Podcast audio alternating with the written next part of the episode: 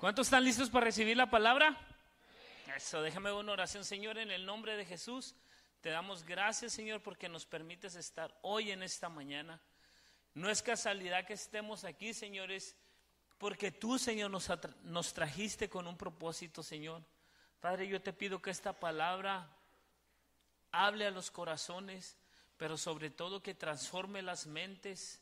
Padre, tú te mereces la gloria y la honra en todo lo que hacemos, Señor. Te pido obra, Señor, obra por nuestros pastores y todos los que están, todas las que están sirviendo allá en el lugar de encuentro, Señor, y las encuentristas. Los ponemos en tus manos, Señor, y ponemos esta palabra en tus manos. Espíritu Santo, sé tú, Señor, hablando a los corazones. En el nombre de Jesús. Amén y amén. Wow. Bueno, déjame le platico que qué bendición estar ahorita aquí. Ah, ya tenía mucho que no me tocaba predicar. Eh, sé que Dios obra y pues aquí estamos. Amén. Fíjense que no sé si mira ahí cómo eh, ya estamos listos. Les vamos a vamos a tener una plática, pero algo que si usted abre su corazón, yo sé que Dios le va a hablar. Amén. Esta esta plática se llama, si me la pueden poner ahí arriba, se llama Venciendo Retos. Y la, el título es bien obvio, ¿verdad? Vencer retos. ¿Cuántos tienen retos, han tenido retos o siguen teniendo retos? Amén. Yo creo ahora que ya va a venir el, el Navidad y todo eso, todos tenemos retos, ¿no? Que dice reto, no voy a comer como comí el año pasado, todavía no puedo quitarme ¿verdad? eso. Eh, retos físicos, retos de diferentes. Pero algo bien importante es, para cada una de las cosas que nosotros vivimos, siempre Dios va a tener una respuesta, siempre va a haber una respuesta de parte de Dios. Usted y yo estamos en un caminar, en un caminar que Jesús nos enseñó, algo que, que hemos ido aprendiendo, que Jesús nos ha enseñado muchas cosas a través de esos Tres años, tres años y medios que estuvo Jesús, vino a enseñarnos y a dejarnos muchas cosas muy importantes. ¿Me pones el que sigue, por favor? Y una de las partes importantes que Jesús nos vino a enseñar en Juan 16, 33, para los que anotan, dice, a ver si lo puede leer, dice, estas cosas que, estas cosas os he hablado para que en mí, ¿en quién? En Jesús, ¿verdad? Para que en mí tengáis paz, dice. En el mundo, no, no, léale junto. En el mundo, pero confía, yo he vencido al. Mire, este versículo es algo tan importante para nosotros como hijos de Dios. ¿Por qué? Porque muchos de nosotros creemos o tenemos la idea de que con que vengamos el domingo o que busquemos hacer lo bueno, con eso tenemos, y no es verdad. Jesús mismo, cuando Pedro iba a ser eh, puesto en prueba, dijo, ¿sabes qué? No voy a orar porque no venga la prueba, sino voy a orar para que tu fe que se mantenga. O sea que Jesús nunca va a evitar que tú pases por un proceso. Jesús nunca va a evitar que tú puedas entender la lección. Dice la Biblia que el que a él ama, se le corrige. Si no lo corriges, fuera hijo bastardo. Entonces, Jesús nunca va a dar algo o nos va a dejar pasar por algo si no es para el beneficio de nosotros. Diga, para mi beneficio. Normalmente las cosas que son para mi beneficio a veces no son como me gustan, ¿sí o no? El ejemplo claro, ¿verdad? Yo sé que me beneficia comer mejor y cuántos comemos mejor. Bueno, no alce la mano, ¿verdad? Pero esos beneficios son para mi cuerpo físicamente. Y Jesús, Jesús nos vino a enseñar eso. ¿Me pones la siguiente parte? Entonces, Jesús nos vino a enseñar, ¿sabes qué? En el mundo vas a tener pruebas. En el mundo vas a tener luchas. En el mundo vas a tener situaciones. Hay alguien que decía, ¿verdad? Que dice, no todo es color de rosa, ¿verdad? No todo es una cama de rosas. Y a veces nosotros tenemos la idea que tenemos un Dios que nos va a ayudar a quitar las pruebas. Y no es así. Si se pone a ver ese versículo que leí, dice, vas a tener aflicciones. Simplemente usted dése cuenta, para que usted ahorita estuviera aquí, tuvo que pasar por alguna aflicción. Alguno hermano se le ponchó la llanta o no tenías gasolina, no había quien te diera ray, venías peleado con Firulais, no voy a decir con quién, ¿eh? venías peleado con alguien, pero tú sabías que tenías que estar aquí porque Dios hoy tiene una palabra para ti. Y hoy te viene a decir, en, en griego se dice, no te agüites, va a haber pruebas. Va a haber pruebas, va a haber luchas, no es fácil. Las mejores cosas que nos suceden no se hacen de un día al otro. Toman años, toman años.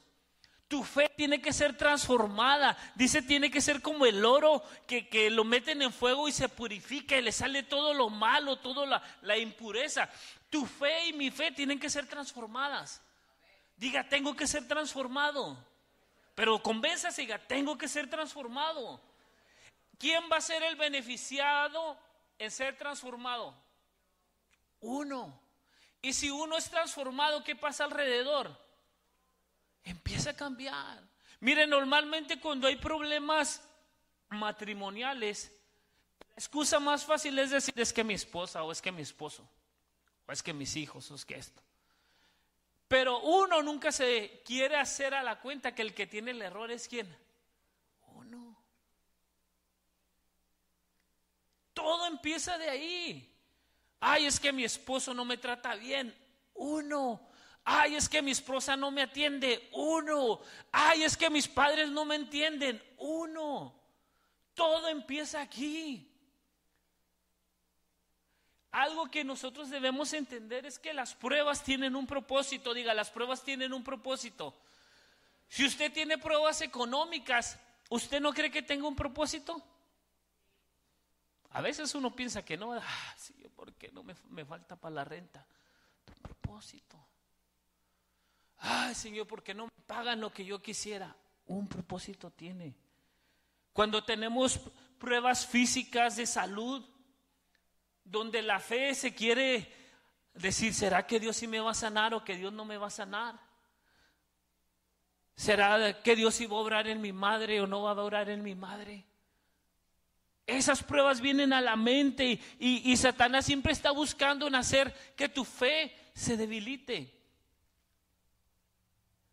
Algo que para Dios es importante es la fe, diga la fe, porque sin la fe no le podemos agradar a Dios. Tú puedes decir, yo diezmo, yo ofrendo, yo esto, pero si no tienes fe, ¿qué es? Eres un incrédulo. Y los incrédulos que dice la palabra no heredarán el, el reino de Dios. Por eso para Dios es tan importante que tú tengas fe y creas en las cosas que Él te ha dicho. Que Él ha dicho, cosas mayores harán en mi nombre. No cosas sencillas, cosas mayores. Tú y yo tenemos la capacidad, el diseño fue dado para hacer cosas mayores en el nombre de Jesús. Hermanos y hermanas que pasan por depresiones, tú puedes decir, ¿cómo si yo sirvo al Señor? ¿Cómo si yo hago esto? ¿Cómo si yo ofrendo? ¿Cómo si yo ayudo a la gente? Pasa. Hasta Superman tenía una kriptonita, nomás para que sepa. Todos hemos pasado por momentos de depresión, pero no te quedes ahí. En el mundo tendréis aflicciones. El desierto no es para siempre, el desierto es un proceso para que tú llegues a donde Dios te mandó. Diga el desierto, pero convenzas el desierto no es para siempre. Nosotros tenemos esos problemas que salen en nuestra vida en un cierto momento. Tú no te das cuenta que ahí están, pero en ciertas situaciones salen a la luz. ¿Cómo es eso? ¿Cuántos de aquí han sido, están o han seguido siendo rechazados? No alce la mano. Pero muchos de los que estamos aquí hemos sido rechazados. Y tristemente muchas veces es persona muy cercana a nosotros, que son los que duele más, ¿no? Como cuando te rechaza el perro, pues dices, pues no le doy de comer y hay que se arregle como quiere, ¿eh? no hay problema. Pero cuando te rechaza alguien que amas, alguien que has cuidado, alguien que te decía que era tu mejor amigo, no hombre, somos hermanos, ve, te rechaza. Nos ha pasado. Vuelvo al versículo, Jesús dijo, en el mundo tendréis aflicciones. Quedamos que en griego, ¿cómo se dice? No te agüites, no te agüites. Ponme la que sigue, por favor. Yo les quiero, yo les quiero leer una parábola, no sé si me la pueden poner ahí en, en ah, ¿cómo se dice? En la pantalla, el versículo que tengo ahí. Es un versículo, es una parábola muy, muy tremenda. Está en el libro de Lucas 18, del 2 al 5. Para los que escriben, no sé si me lo puedas poner, Lucas 18, del 2 al 5, por favor. Amén. Bueno, esta parábola, parábola habla de una viuda y un juez injusto. Es una parábola que Jesús está enseñando a sus, sus discípulos, a su gente, a los que quieren aprender. Es una parábola que Jesús utilizó para que aprendamos algo. ¿Quiere aprender algo hoy conmigo? Vamos a escuchar. Y dice, ah, pónmela desde el 1, por favor. Vamos a leerle. También le refirió Jesús una parábola sobre la necesidad de orar que siempre y no. ¿Cuál era el propósito de la parábola? Orar siempre y qué? ¿Por qué les estaba enseñando Jesús a orar y a no desmayar? Ahorita le platico. Y empieza la parábola y Jesús les dice en el 2, había en una ciudad un juez que ni temía a Dios ni respetaba a hombre. ¿Sigue? Y dice, había también en aquella ciudad una viuda, la cual venía a él diciendo, hazme justicia de mí. Ok, pone el que sigue, dice, y él no quiso por algún tiempo, pero después de esto dijo dentro de sí, aunque no temo a Dios ni tengo respeto a hombre, el que sigue, por favor.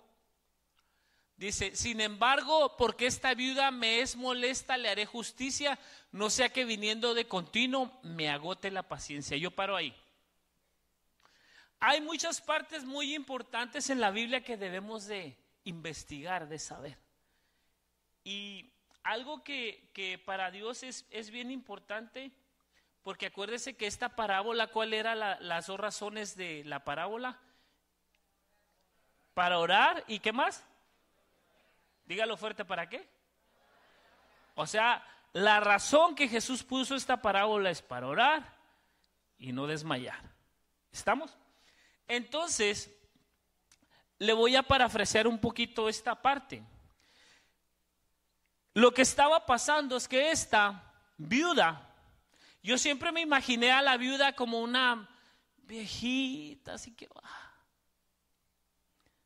Yo, o sea, no sé si usted la ha leído, pero yo me la imagino, esa viejita que va con el bastón. Dije, wow, pobrecita, háganle justicia por el amor de Dios, ¿verdad? Pero hay unas cosas que me llamó la atención. La primera cosa de la ah, de esta situación, uno, el juez era un juez que no temía a nadie, como esos ah, personas que le ha tocado pasar en su vida, ¿ah? gente, que no le interesa a los demás, que dice mientras yo esté bien que el mundo ruede, ¿sí o no? O a lo mejor usted es alguno, bueno, espero que ya lo haya sanado al Señor, pero si no, este tema es para usted también. Dicen, a mí no me importa lo demás, yo sigo adelante, todo está bien, pero le toca el punto de que llega una viuda y esta viuda tenía unas características muy importantes. Esta viuda tenía adversarios. Usted imagínese una viejita de 90 años que tenga adversarios, ¿cuál será? Tal vez una ardilla, un topo que llega ahí donde vive, pero un adversario. Esto te da a entender algo, que esta mujer era una mujer de carácter. Era una mujer que tenía enemigos. No sabemos si era una mujer justa o no, pero ella tenía algo muy importante que era intuición.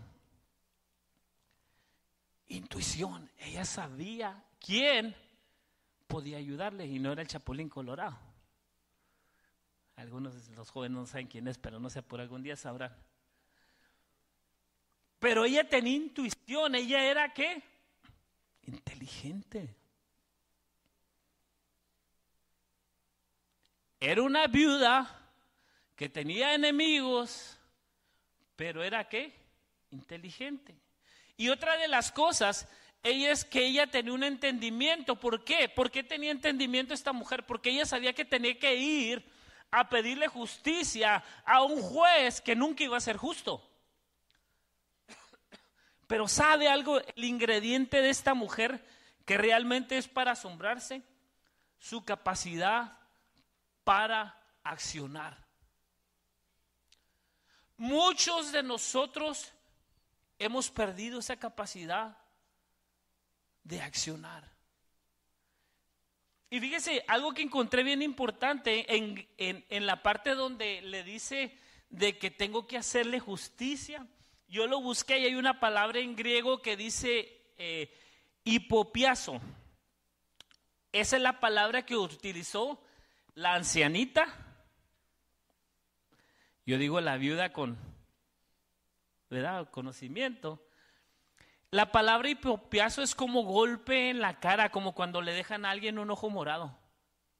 No sé si alguna vez se lo pusieron. A mí una vez me puso, una mi hermana me puso uno. Me hizo la finta, bajé la guardia y... Dice, hermano, ¿le pasó? Sí, me pasó. Y no se siente bien. Ahora imagínese, este juez sentía que no era temeroso de nadie, pero esta viuda tenía la capacidad de dar lata.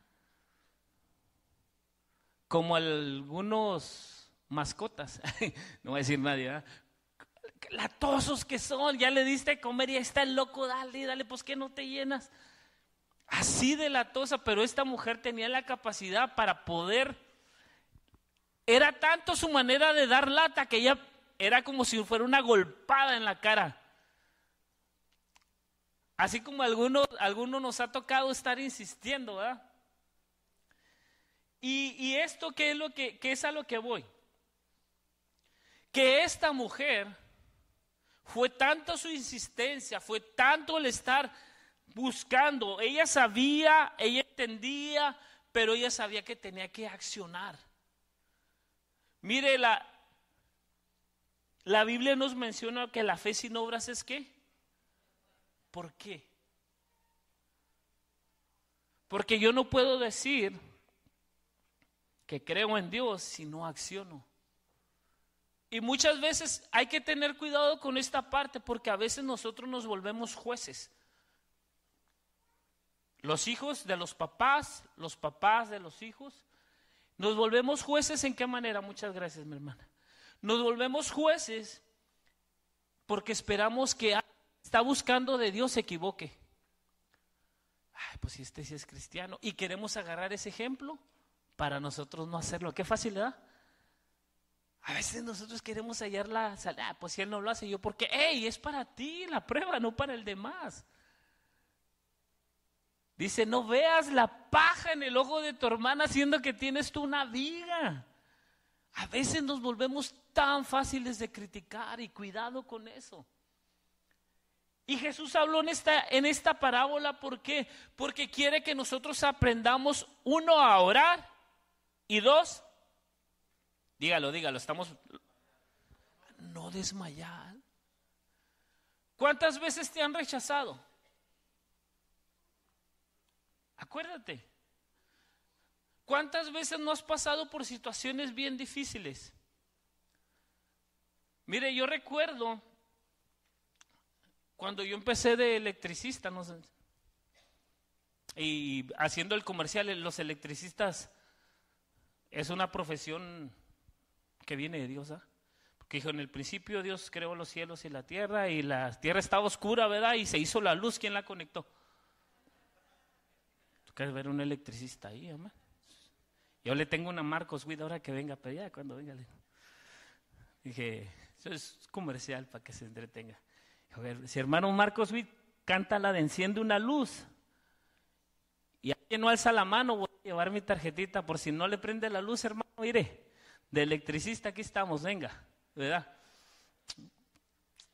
Pero mire, a mí me pasó de que yo entré de electricista y me tocó que no, no la, la gente no te quiere enseñar porque siente que le vas a robar el trabajo. Y hubo un tiempo donde yo me frustraba porque nadie me quería enseñar. Y tú, yo tenía ya mis hijos, entonces tenía que llevar el sustento. Y hubo una oportunidad que salió de que me dijeron, hey, ¿tú quieres estudiar? Y dije, wow, pues yo le entro. Y en la escuela duré cuatro años estudiando. Estaba trabajando, estaba aquí en la iglesia, le pedía permiso al pastor, pastor, mire, es que las clases este semestre son tanto por cuatro años. Aprendí lo que ellos no me querían enseñar. Cuando uno tiene hambre, ¿qué le ha pasado? ¿Cuántos han pasado hambre de estómago? Pero de a de veras, alce la mano sin miedo. Cuando uno ha sufrido por hambre que tú quieres y no hay, es algo que solamente el que lo ha pasado lo entiende. Y no estoy hablando de que te levantes al mediodía con las tripas gruñendo, eso no es hambre. Eso ya es maña. Entonces. Pero hambre de veras, mire cuando uno tiene hambre de salir adelante, uno hace cosas que los demás no harían. Ponme el que sigue, por favor. Cuando uno tiene hambre, la hambre, y no hablo la hambre física del espíritu, sino la hambre de salir adelante, la hambre de crecer, cuando uno tiene el anhelo de luchar, ¿qué es lo que uno hace? ¿Cuántos no hemos venido a este país por tener hambre de salir adelante? ¿Nadie? ¿Cuántos han tenido hambre de venir y tener un mejor futuro? Mire, algo que es bien importante es que para ahorita, y hablo en los jóvenes en general ahorita, esto va para los jóvenes, se ha perdido el tener a la hambre por salir adelante.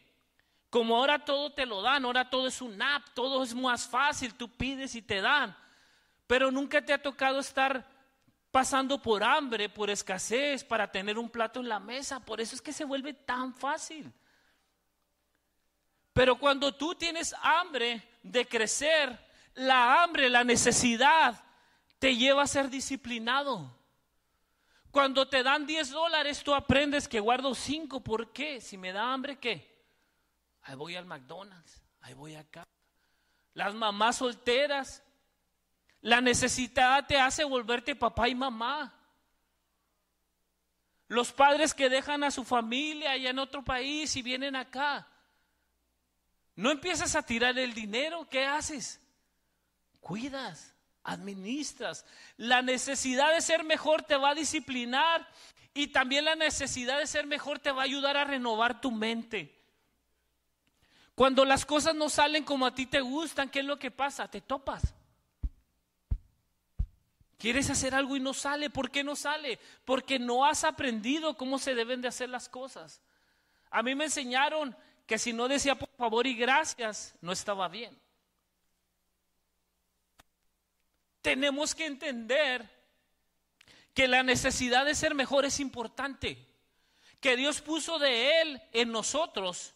Y dice, y Dios sopló alento de vida. Hay esencia de Dios en nosotros. Dios puso en ti la creatividad. Dios puso en ti el anhelo de salir adelante. No lo escondas, no lo guardes.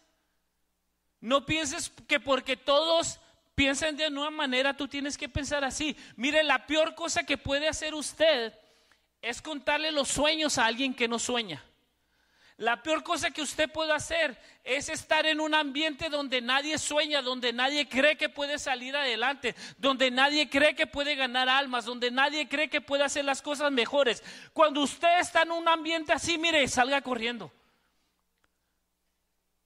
Porque el día que a usted se le ocurra la loca idea de decir de hacer algo mejor, uh, todos lo van a rechazar. No se junte con gente de mentalidad de nada. No se junte con gente de mentalidad mediocre. Dijo Jesús, cosas mayores harán en mi nombre. ¿Por qué quieres limitar lo que Dios te dio en un ambiente donde te quiere tener oprimido y oprimida. Dios no te quiere ahí. Dios te quiere levantar. Dios te quiere prosperar. Jesús dijo que Él se empobreció para qué?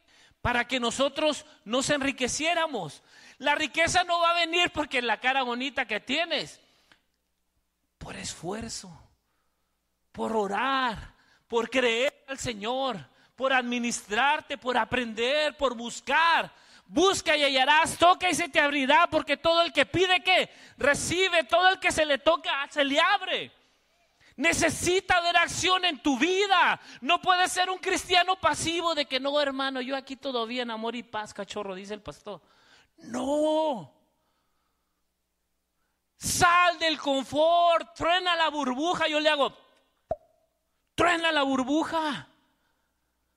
No puedes quedarte con una mentalidad mediocre si tienes un Dios todopoderoso, un Dios que abre los cielos y la tierra, un Dios que dice, clámame y yo te responderé. No puedes tener una mentalidad así. No mire las circunstancias, ve al Dios que Dios te dice, hey, yo te he dicho que si clamas yo te respondo. Pero somos nosotros, somos nosotros, no el alrededor. Le voy a pedir a un tal muchachón. Ponme el que sigue, por favor. El versículo rápido, Proverbios 13. Déjame se lo leo. Proverbios 13 del 18 al 20. A ver si me lo tienen ahí. Nos tenemos que dejar moldear, dígame, tengo que dejar moldear. Jesús mismo decía, no puedo poner vino nuevo en odres viejos. Tienes que renovar tu mente. Mire, las pruebas que nosotros teníamos hace años no son las mismas que son ahorita. Usted y yo somos asediados por el celular. Mire, hijos ya son criados por iPads. No son las mismas cosas, pero necesitamos entender eso. Dice, pobreza y vergüenza tendrá el que menosprecia qué? El que menosprecia el qué? Más el que guarda la corrección recibirá qué? Nosotros necesitamos aprender. Ponme el que sigue, por favor. Necesitamos entender que este caminar no es fácil, que este caminar va a tener pruebas, que va a haber tentaciones, pero si tú aprendes de los errores, si tú aprendes de lo que te ha sucedido, si tú aprendes a escucharte, si tú aprendes y te entrenas en ser mejor, y esto lo puedes aplicar en tu vida en tu trabajo como en la vida con Dios. Si tú te entrenas, si tú lees la palabra, si tu diario vivir es buscar hacer las cosas mejor, vas a ver la mano de Dios. Porque en la parábola Jesús nos decía, este, esta parábola es para ahorrar y para...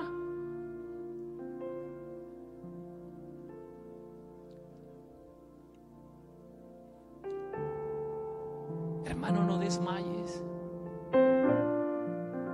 Nunca va a pasar de moda hacer lo correcto. Nunca va a pasar de moda ser la diferencia. Porque Dios nos llamó a hacer la diferencia. Dios nos llamó a ser la sal de la tierra. Y la sal de la tierra, ¿qué es lo que hace? Da sabor. Tal vez en tu hogar, en tu familia, en tu matrimonio Falta el sazón de la presencia de Dios. Hoy mismo tú en la mañana decías, es que mi carne me dice no ir, pero tengo que ir. ¿Por qué tienes que estar aquí hoy? Porque hoy Dios te quería decir, eres tú el que necesita cambiar. Eres tú. No es tu familia.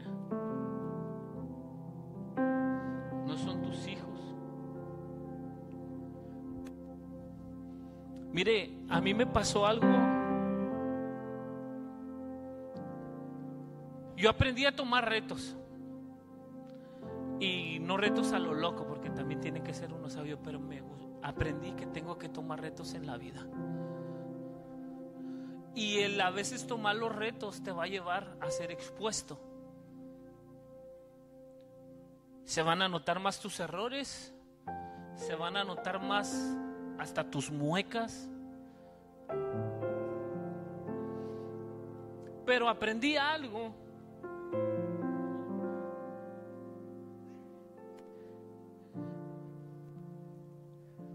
Que nunca voy a estar contento conmigo mismo si no lo trato. Si tú te quieres quedar pensando en por qué no lo hice, está bien. Algún día eso va a regresar. Tal vez cuando estés ahí casi llegando a la presencia, decir, oye, lo que te di, el talento que te enseñé. Porque va a venir. ¿No crees que será mejor tomar el reto y hacerlo? ¿Qué te puede pasar? ¿Ser expuesto? La gente siempre va a hablar bien o mal de ti, siempre. Pero no te puedes detener por el que dirán. No te puedes detener por el que, que puedan pensar de ti. Jesús era tan claro en decir, es que sabes que necesitas entender que debes de tener una mentalidad de conquistador. Los retos Dios los permite para que tú y yo podamos tener una mentalidad de conquistadores. Tú eres la corona de la creación. No eres cualquier cosa. Tú eres la corona de la creación. Pero si tú no te valoras, ¿quién? Dios ya te lo dijo. Es más, Dios mandó a su Hijo a morir por ti, por mí. ¿Qué tan importantes seremos para el Señor?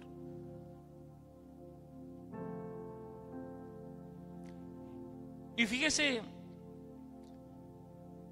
en los momentos difíciles donde vas a ser expuestos, donde vas a ser, te vas a notar a débil o te vas a tonar, tonar te vas a notar que tomaste decisiones incorrectas, aún en tus errores Dios se glorifica. Yo me acuerdo que estaba en un momento que tenía muchas cosas en mi mente, tenía muchas batallas. Y hubo una canción que escuché. Ahorita la vamos a tocar. Pero esa palabra me recordó que yo soy conquistador. Me recordó que yo necesito ser expuesto. Pero ¿sabe que me recordó? Que Dios siempre me va a sostener. No es mi esposa, no es mis hijos. No son los padres. Es Dios el que nos sostiene. Si tú no aprendes a depender de Dios, siempre vas a estar dudando, siempre va a haber depresión, siempre va a haber fracaso, siempre va a haber temores. Tienes que aprender a depender de Dios. Porque el amor de Dios nunca te va a fallar. El cielo y la tierra pasará, dice su palabra no pasará. El amor de Dios sobrepasa el entendimiento. El amor de Dios siempre va a llegar en el momento en que tú lo pidas. Yo no sé cuántos hoy se sienten cansados o cansadas, atribuladas. Has sido expuesta, se han notado tus errores, has fallado, te sientes derrotado, te sientes sin propósito. Pero como yo les decía ahorita en, la, en este tema, necesita haber acción. ¿Cuántos quieren tener una acción, un cambio en sus vidas hoy? Yo le voy a pedir a los que quieren acción en su vida es que vengan aquí enfrente. Olvídese del que está a un lado. No nos interesan los demás, sino tú y Dios. Tú quieres cambiar, tú quieres mejorar, tú quieres vivir sin depresión. Yo te voy a pedir pase aquí enfrente porque hoy Dios va a hacer algo. Yo cuando estaba preparando este tema, realmente este fue un tema donde sé que Dios habló. Y Dios me puso varias personas, pero sé que Dios está orando. Y si tú hoy sientes, yo te voy a decir, pasa. Lo primero que hoy estás aprendiendo es que no te importe lo que la gente diga, tú y Dios. A mí qué me importa qué dice la gente, qué dices tú, Señor, de mí. A pesar de que he cometido errores, a pesar de que he dañado gente, a pesar de que yo mismo me, me, he metido en problemas, a pesar, Señor, de que he hecho cosas que me arrepiento, Señor. Es tu amor, Señor, el que nunca me va a dejar. Tú me traes con lazos de amor. Tú me traes nuevamente, Señor, a la raíz, a lo principal, que es el amor que tú tienes para mí.